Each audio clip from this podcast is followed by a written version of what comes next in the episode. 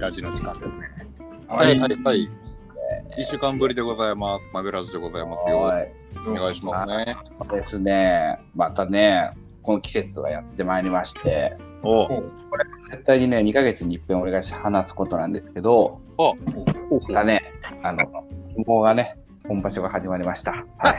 ああ、出た よ。また相撲の話だ。 もうでい。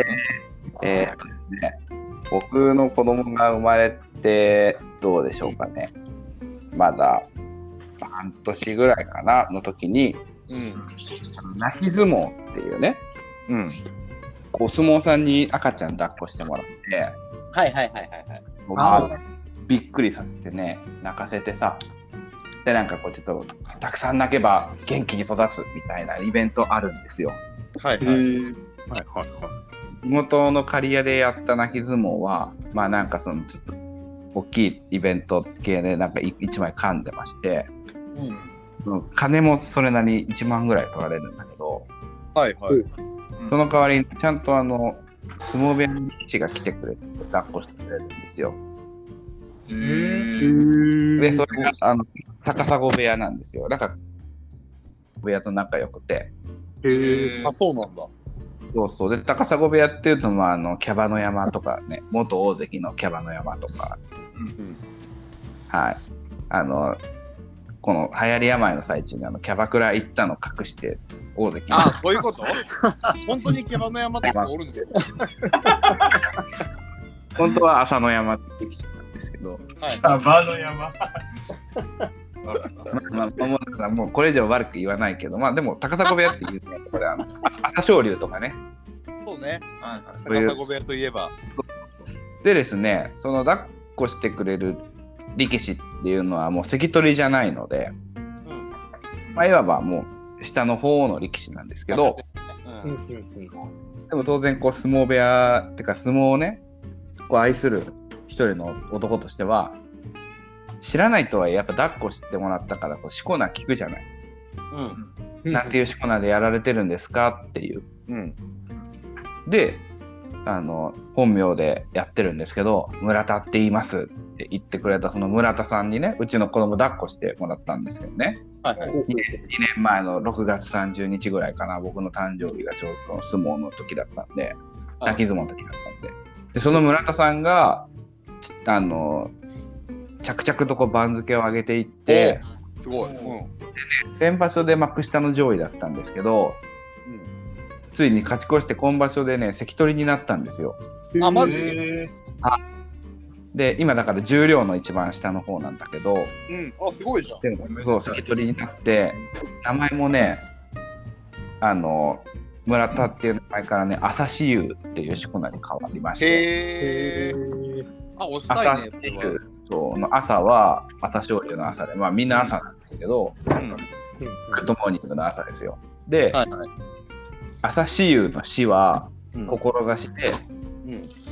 雄はあのオスの雄ねはいはいはいはい。志にオスで朝志雄、まうあ、んその村田さんがその島市出身ってのもあってうん。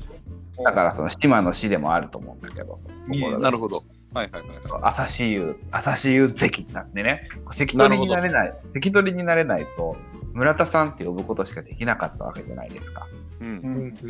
さん席付はけ危で険すか化らしたと。そう、うん呼べなかったのが、もう今もうね、朝志雄関に抱っこしてもらったんだよって言えるのすごい誇らしいし、ああ、いいですね。こっちとしてもすごい嬉しいんですよねっていうことが。相撲ファンとしてはだいぶ誇りがそうそ誇う、りでこすねこ最近の、はい、今週の、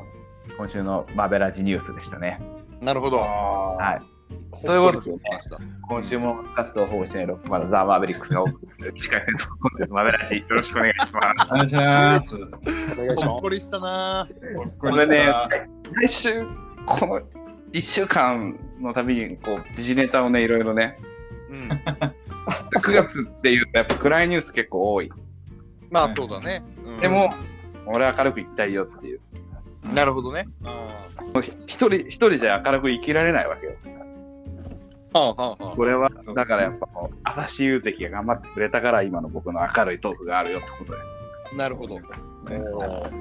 相撲チャンネルでもあるからね、たまに。そうそうそうそうそううんうんもうは哲学だから。ああ、なるほど。っていう感じでね、今週もね、やっていくわけですけど、あのね、はいえ今週何ですか何にしゃべるんでなしょうなっちゃんがね、ああ、うんどうしたうん、まあこう、我々の中でも一番のなんかこう、クレイジーメン、なっちゃんがね、えクレイジーメンアメリカなんか最近やたらとね、ン。こうギターって言えばいいのか、キャラクターって言えばいいのか、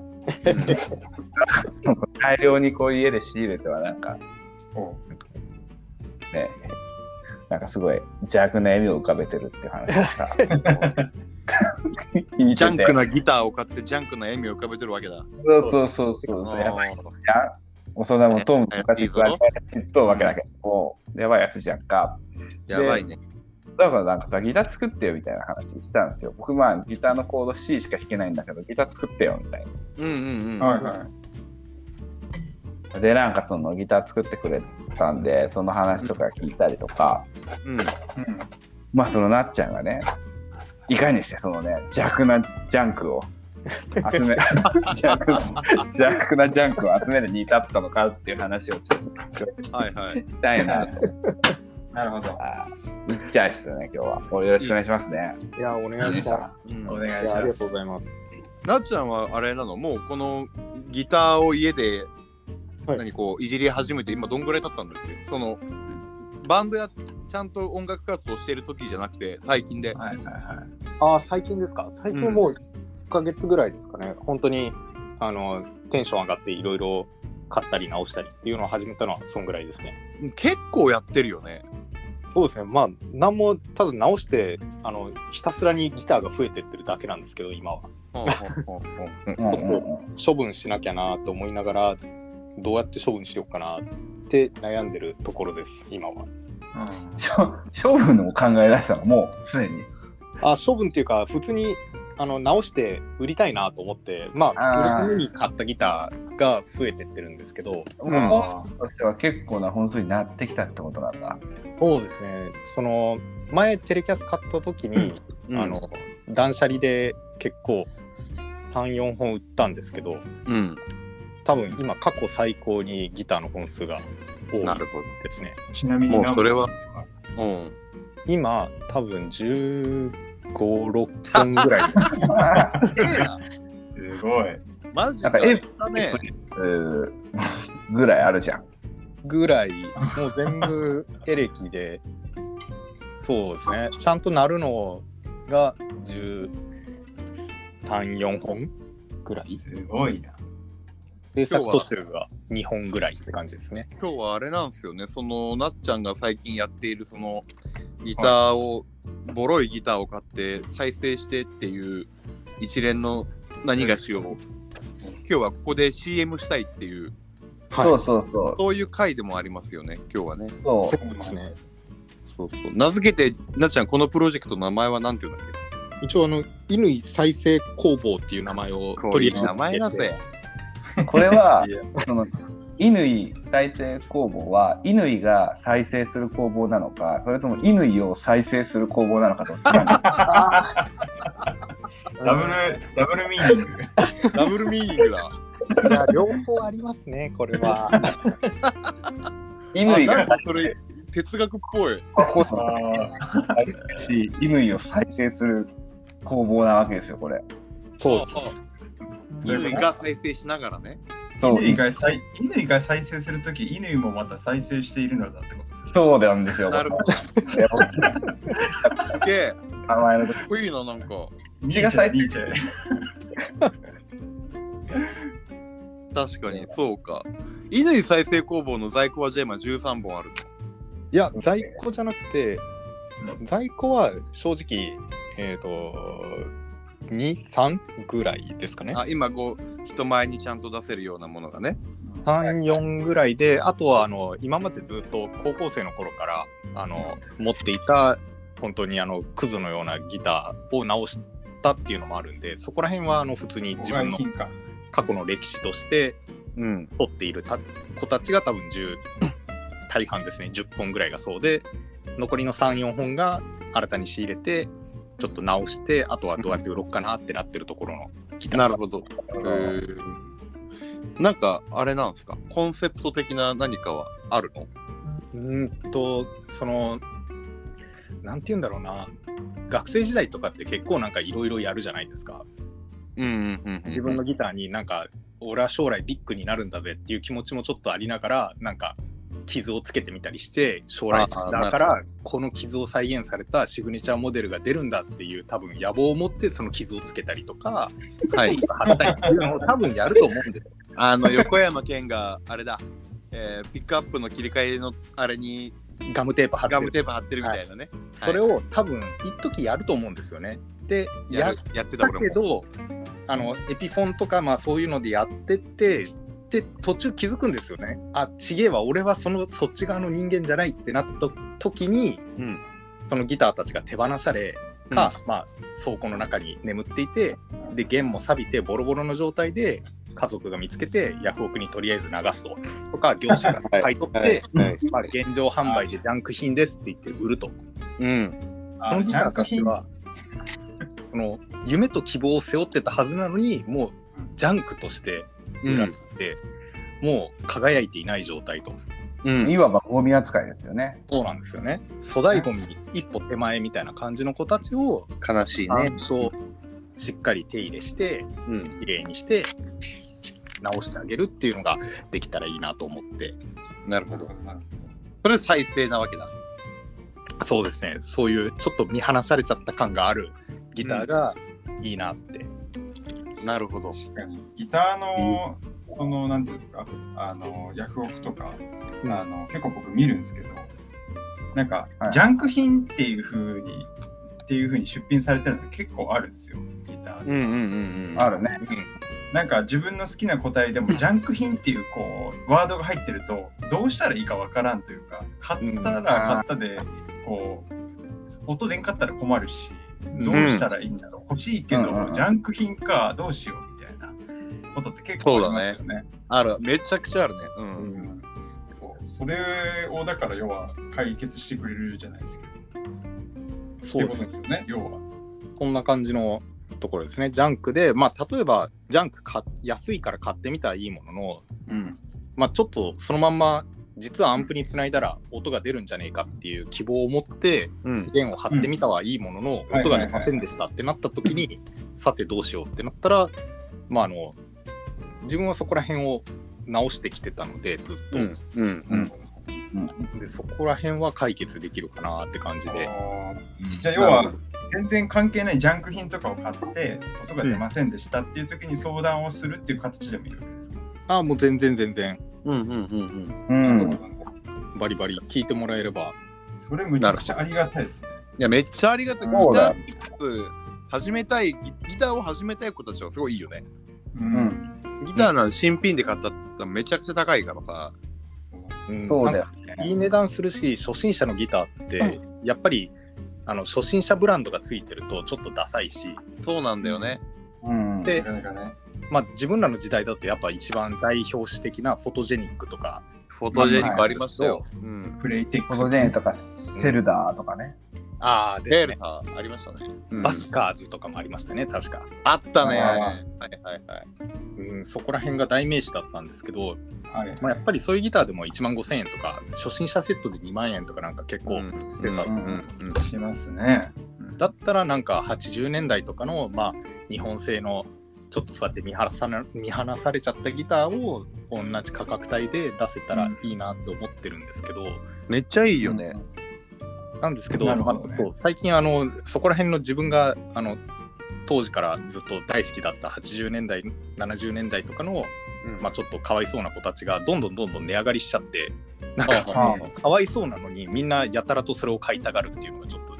不思議現象が今起こってて。うんうんはいはいはいはい。なかなかあのちょっと仕入れてる楽器の中にそこまでかわいそうな子がいないっていう状態なるほど恵まれて るんだみんなそうですなるほど恵まれた子たちが入ってみんるな、みんな割とちゃんとブランドになっちゃってるわけね。なるほどそうですね普通にいい楽器だなっていうのが多いですねいやそうなんだよね多分さ、うんグラスルーツとかグラスルーツじゃん、はいはいフォトフォトジェニックとかまあその辺とかもさうんあと20年30年ぐらいしたら懐かしさで多分なんかつくような、金額も。確かに確かに。でうわも、フォトジェニックだぜみたいなさ。やばーみたいな。あったねーみたいな。そうだな。あれでなん、か一周回ってケアヌ・リーブスが履いてるダンロップかっこいいみたいな感じだ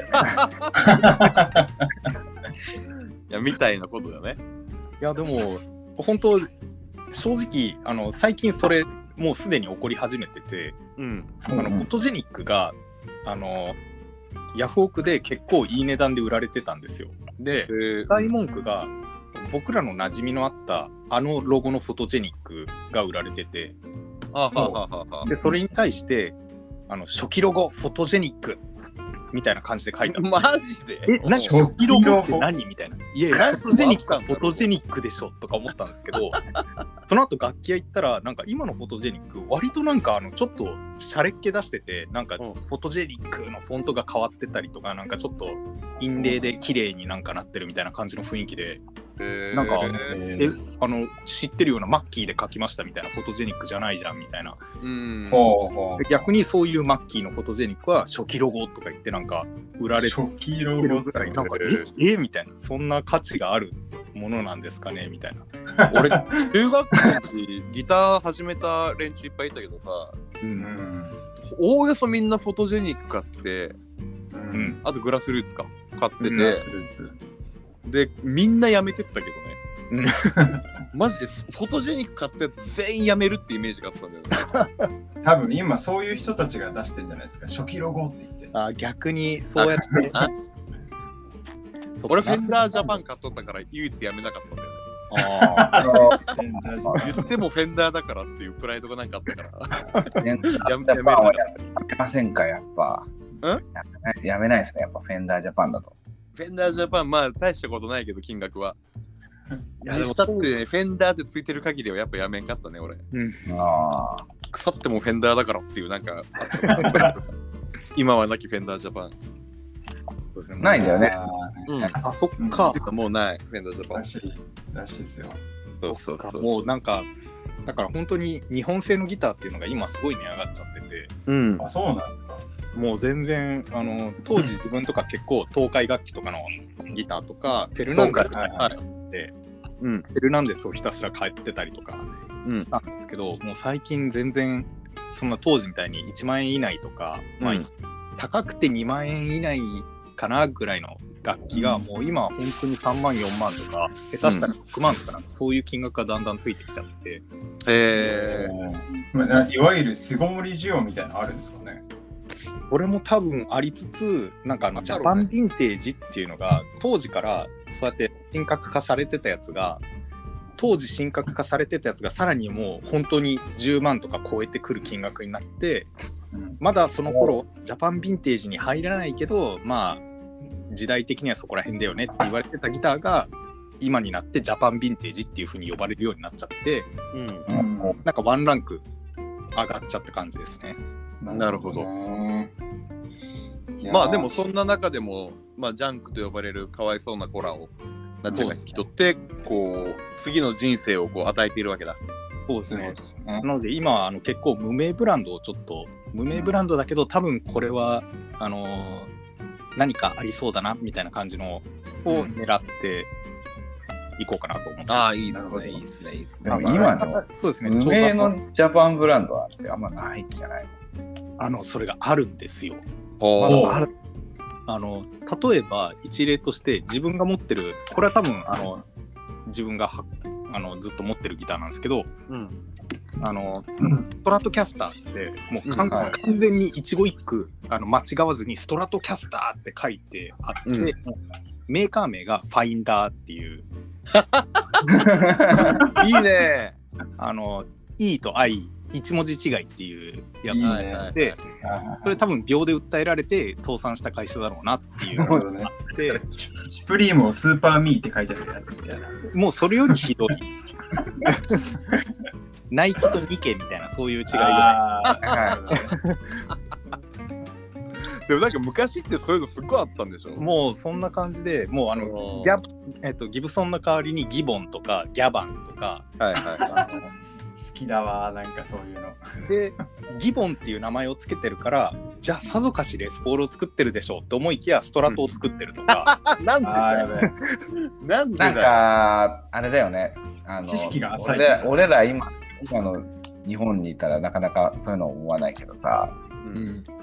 もう昔そういうことしてたんだなっていう感じ、なんかちょっと感慨深いよね。別に悪いイメージじゃ ない。なん か、そういうことする国あるじゃないですか、お隣とか。まあ、そうですね。まあ、近場でね、ありますよ。まあ、近まであるあるけど、アルカメ生命と居抜きをうどん屋でまた再出発したりとかするじゃないですか。はいはいはい。で天ぷらだ天ぷらって言って天ぷエビの天ぷらがエビフライになって出てたりするらしいじゃないですか。はいはいはいはいはい。そういうのを経て本物に近づいてくっていうこうやっぱ、うん。あね、あるから一概には言えないこと。まあ日本だって、まあ、ちゃゃんと楽器を作れるのは、そうやって真似しまくってた時代があるからと思うし、うん。そうですうね。んで、その、そこら辺の時代の楽器のすごい面白いなって思うのが、やっぱりはいそのメーカーたちの、なんていうんですかね、規模によって、やっぱりクオリティが変わってくるんですよね。まあ、当然かもしれないんですけど、まあ、やっぱりちょっと名のあるフェルナンデスとか東海楽器はやっぱり財力があるんで、うんあの結構しっかりしたっていうかもう最後の方は本家を超えちゃったコピーを作ってるんですね。うんうんうんうんうん。でそれなんかそれそれでフェンダージャパンがってことなんですね。そうなんですよ訴えても訴えても、もう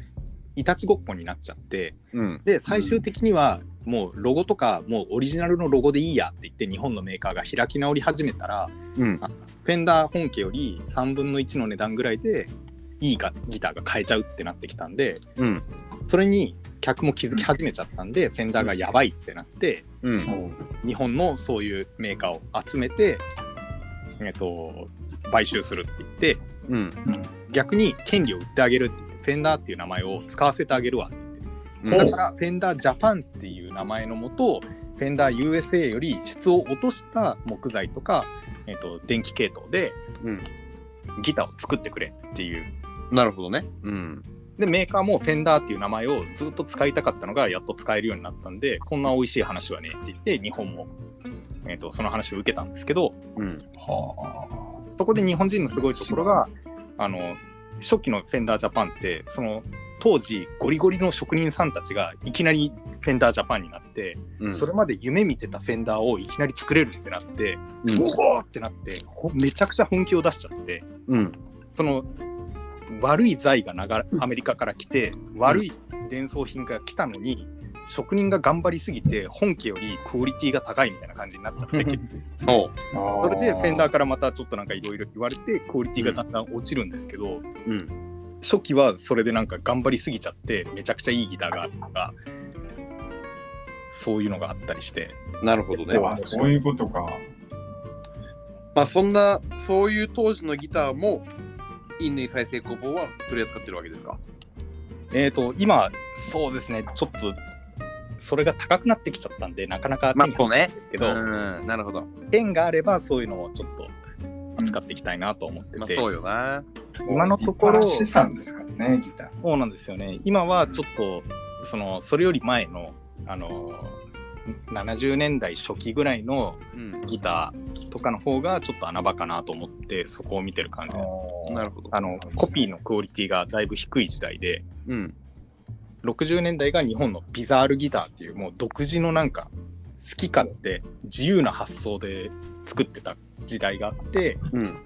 その後にコピーブームが来て、うんストラトとかレスポールとかをコピーしようってなったんですけど、うん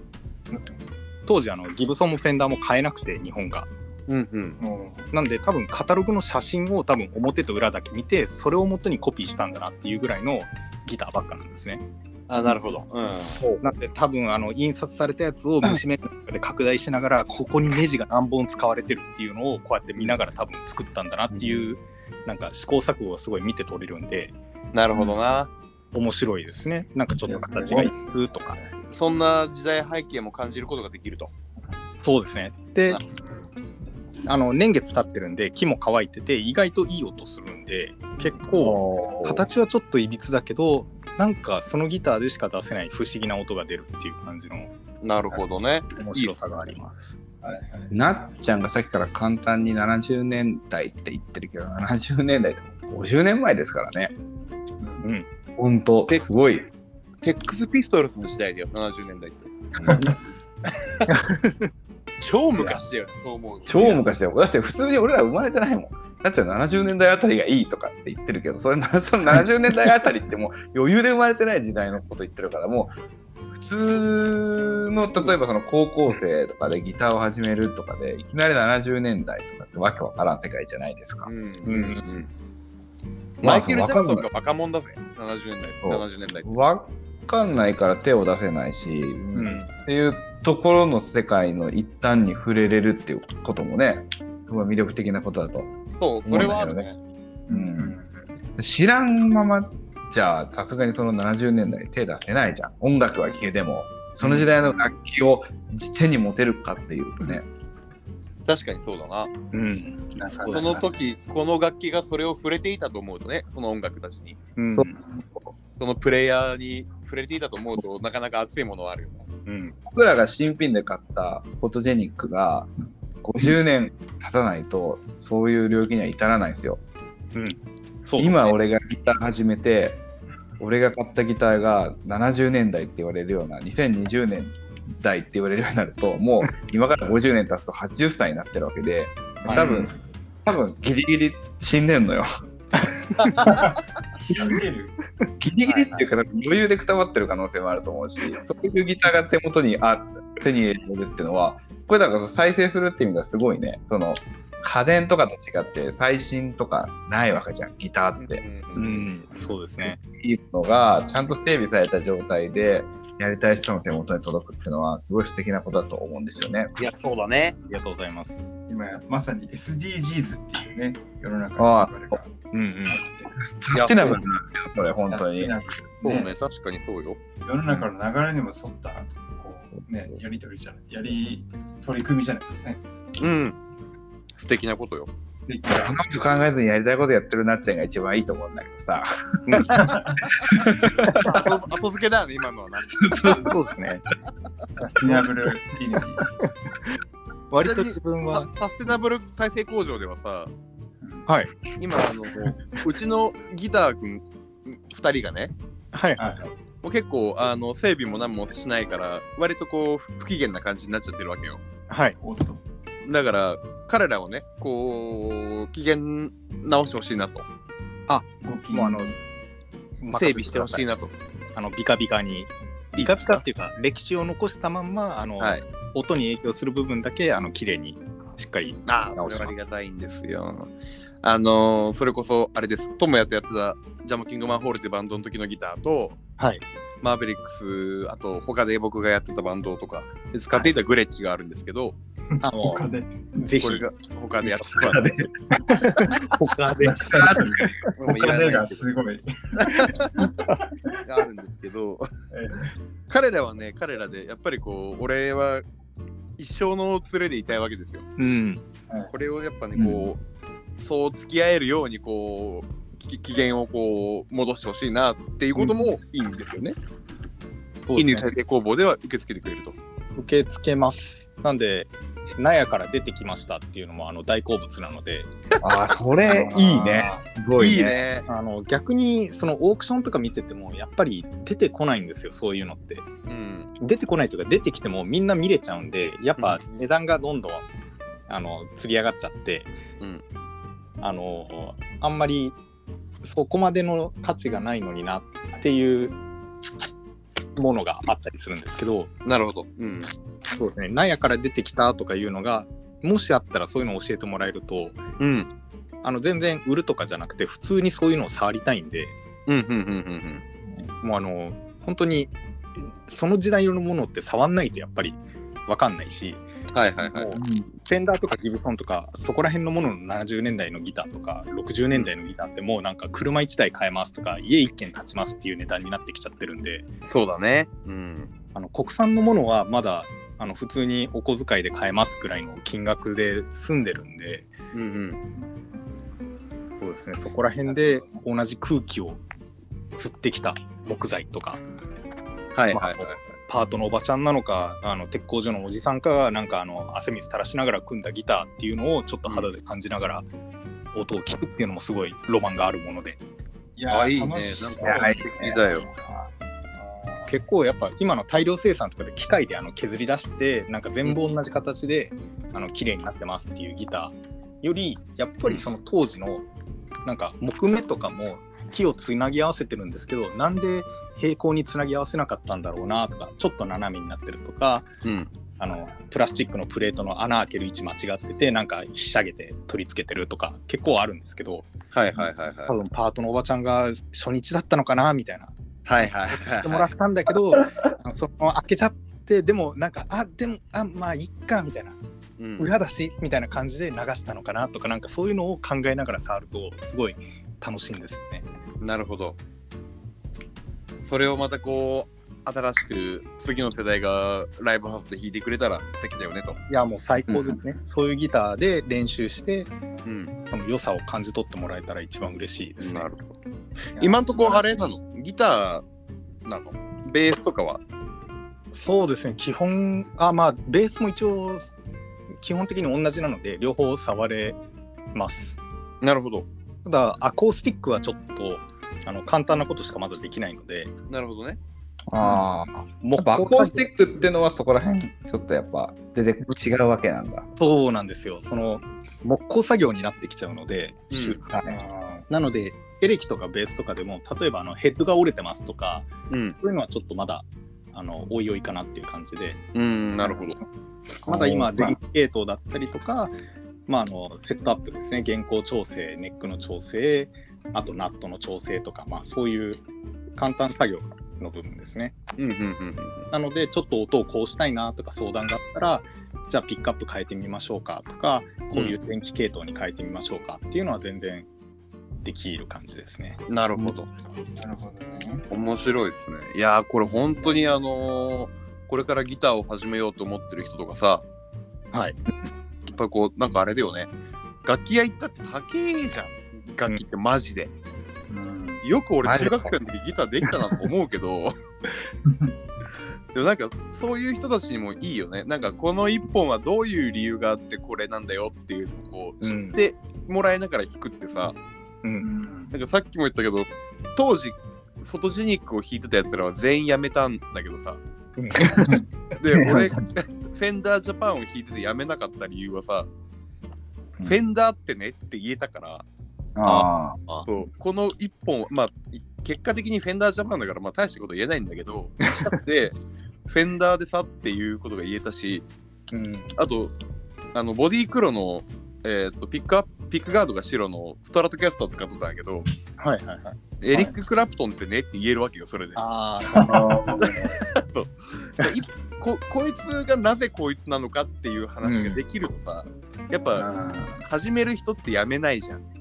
あ。うんそううん始めたての人ってなんかこう自分のこだわりがあると、やっぱこう、愛着が出てきてさ、うん、物に愛着がやっぱすごい大事だと思うからそういう意味ではすごい俺このなっちゃんのこの乾再生工房はすごいいいなと思うんだよね次の、次の若い確かに確かミュージシャンの,、のきっかけになるというかさ、にうん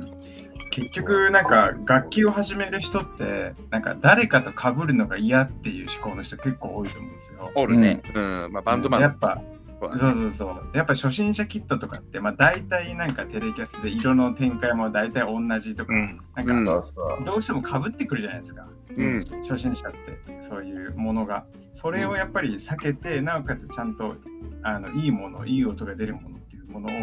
こうパッと手っ取り早く手に入れようと思ったら、やっぱりこう、乾再生候補に相談した方がいいんじゃないかなっていうね、めちゃくちゃ話ですよ。そうこれね、あれなんですよ。あの、一番最初冒頭に言って、ふわっと話が消えましたけど、ああ、そうですね。僕がね、ギター作ってもらったんですよね。そうなの、うんそうなんですそのよギターがめちゃくちゃかっこいいんで、ななっちゃんのインスタとかに上げてさ、あそうですね。もうお披露目したんで、その、そう乾さんそ。工房のアカウントの方にちょっと上げていこうかなと思っていうま。ですさ本当にね、かっこいいんですよ。でね、なんかね、その、ちょっと普通じゃないんだよね。普通じゃない。うん。そうで普すね。通じゃないねそうなんかね凄まじ面白い普通じゃない、うんうん。うん。面白い。あの今回あのギター作ってよって言われた時にあの、うん予算ととりあえずあのカルマ値高めっていうワードだけであの本名作ったんですけどそあのそういうのもすごい楽しいんでう。うん。あのできる限りその予算とか聞いた上でそれに収まるように今回あのちょっと智也さんっていうあの身内なのであの、うんいいものをっていう気持ちが先行しちゃったんでうん。ちょっと予算をオーバーしながらもちょっと作らせてもらったんですけど、はい。まあ、あのそうですねそういう例えばギター始めたいんだけど人と被りたくないからうん。なんかかっこいいとかなんかロックっていうワードでもいいんでなんかそういうのとか2本目のギター欲しいなとかなんか家に置いときたいなと思った時になんか普通に売ってるギターはつまらんしかっこいいためのは高いし、うん。もうなんか違うのが欲しいとかそういうのをちょっとあの相談してもらえるのでもうあのできる限りあのいろいろ部品集めてきてうん。あのそのイメージに近いようなものとか作りたいなと思ってるんでうん。そういうのもそうですねそ相う談いただけたら嬉しいなとか思ってますいや、素晴らしい。いや、智也のギター、マジでかっこよかったもんな、あれ。マジでかっこいい。こうん、 れまで嬉しいなんかね、こう身内だからあれだけど、なっちゃんが絶対楽しんで作ってるなって感じがすすごい伝わるんだよね。あれ これ、これ絶対作ってるなっちゃんが楽しいやつじゃんっていう。確かにね。もう、もうやりたい放題やったなっていう、ね。あーこれが一番楽しかったですねそう。でもなんかすごいフォルムは、ギュッと、なんだろうな。なんだろシャープなね。う。ね、ミクスチャー感がないんだよね。なんかなそいなのい、ないない。うん思ってたよりも100倍スマートに作ってあって、うん。メンバーがみんな驚愕してたみたいなやつ なんで。いやー、マジでちょっとビビったね、あれはね。いや嬉しいですまあ、そこそこギター、っていうか、楽器歴長い我々だけど、初めて見たよね、あの感じはね。うん、あかっこいいってなっちかゃうっ。こいいってなった。いや嬉しいです本当にいやいやまあね、インスタ、今のところあれですかね、ホームページというよりは、インスタでやり取りしてもらう感じになる流れです。そうですね、多分どうやって調べたら出るんだろう。あの、多分、えーとインサイト工房って書いてるんで、それで調べれば多分出えるっとと思う。ですね、インスタの ID がですね、はい。えー全部小文字のアルファベットで、えーうん INUI 犬。にですね、FABWORKS。そうですね、犬井サブワークス。ああ、いいっすね。サはいブワークス。うん、あの、ファブリケーションって、あの、作るとかうん。っていうやつなんで、一応そんな感じで ID 名は作ってます。いいじゃないですか。でもし検索していただければ本当にもう、興味がある方はぜひ、インスタの DM もしくはマベリックスのメールでね、マベラジのメーあ、ルで、マブラジのメールでも、もう全然そう全です然、ね、何かしらで連絡いただければ、もう全然、なんだって、つなげますのでっていう。はい。ぜひぜひ、お待ちして。その、あの、自分もカルマ値高いギター欲しいですとかでもいいので。いや、最高ですよ。うんカルマチって何っていう話の質問でもい いですよ。ああ、そうそう。 カルマチはね、こう、僕が長く使うなる。ワードまあ、人によって違うところもあるからな、そうかまた答えそ方ればはっかりはちょっとね、そうなか5なでか話しきれない。そう。人の背負った5だからね。豪な。うん技と書いて、そうそう。行豪業務の行と書いて、豪そうそ豪う。ですよ。ほんとそうなんだ。これは捉え方が千差万別なんだ。そうですね。大抵カルマ値高いって言っても作ってないんで。うん。素晴らしいです。えーというわけで全然関係ないこと一個だけ最後に言っていいあ、いいよ、いいよ、いいよ。グラ、あのーグラスルちゃんは、フォトジェニックでギター始めるやつってさ、うん青いストラと買いがちじゃない、青いストラン俺の周りでフォトジェニック買った友達ってみんな青のストラと買ったんだよね。でもなんかわからんでもないかもしれん。その基青本かの赤の。基本赤多いイメージあるね。赤。あれ、えなんででもなんだろうね。みんなメ青タリックか赤選ぶ。メタリックの赤ね。ねああれ不思議な、ずっと不思議だったんだよな。あのでもやっぱブラッキーとかわかんないんじゃないかな、やっぱ。ブラッキーわかんないだろうし、まあサンバーストとかもあったはずなのにさ、サンバーストおっさん臭いっていう、でも、うん、あ確確かかにに、イイメメーージジががああるりまますしす、じくささもあるし、でもさそう、青いストラと使い始めるやつってさ、最初何の音楽聴いとったんかわかんないね。慶応さん俺知らんもん、あー青いストラと聴いてる。がない。確かにな。あるのあれなんかやっぱりフォトジェニックあるあるだなってなんか思いながらおー今それそれだけちょっと最後に言いたかったんだけどちなみになんですけどあの僕は最初のギターはフォトジェニックでしたあ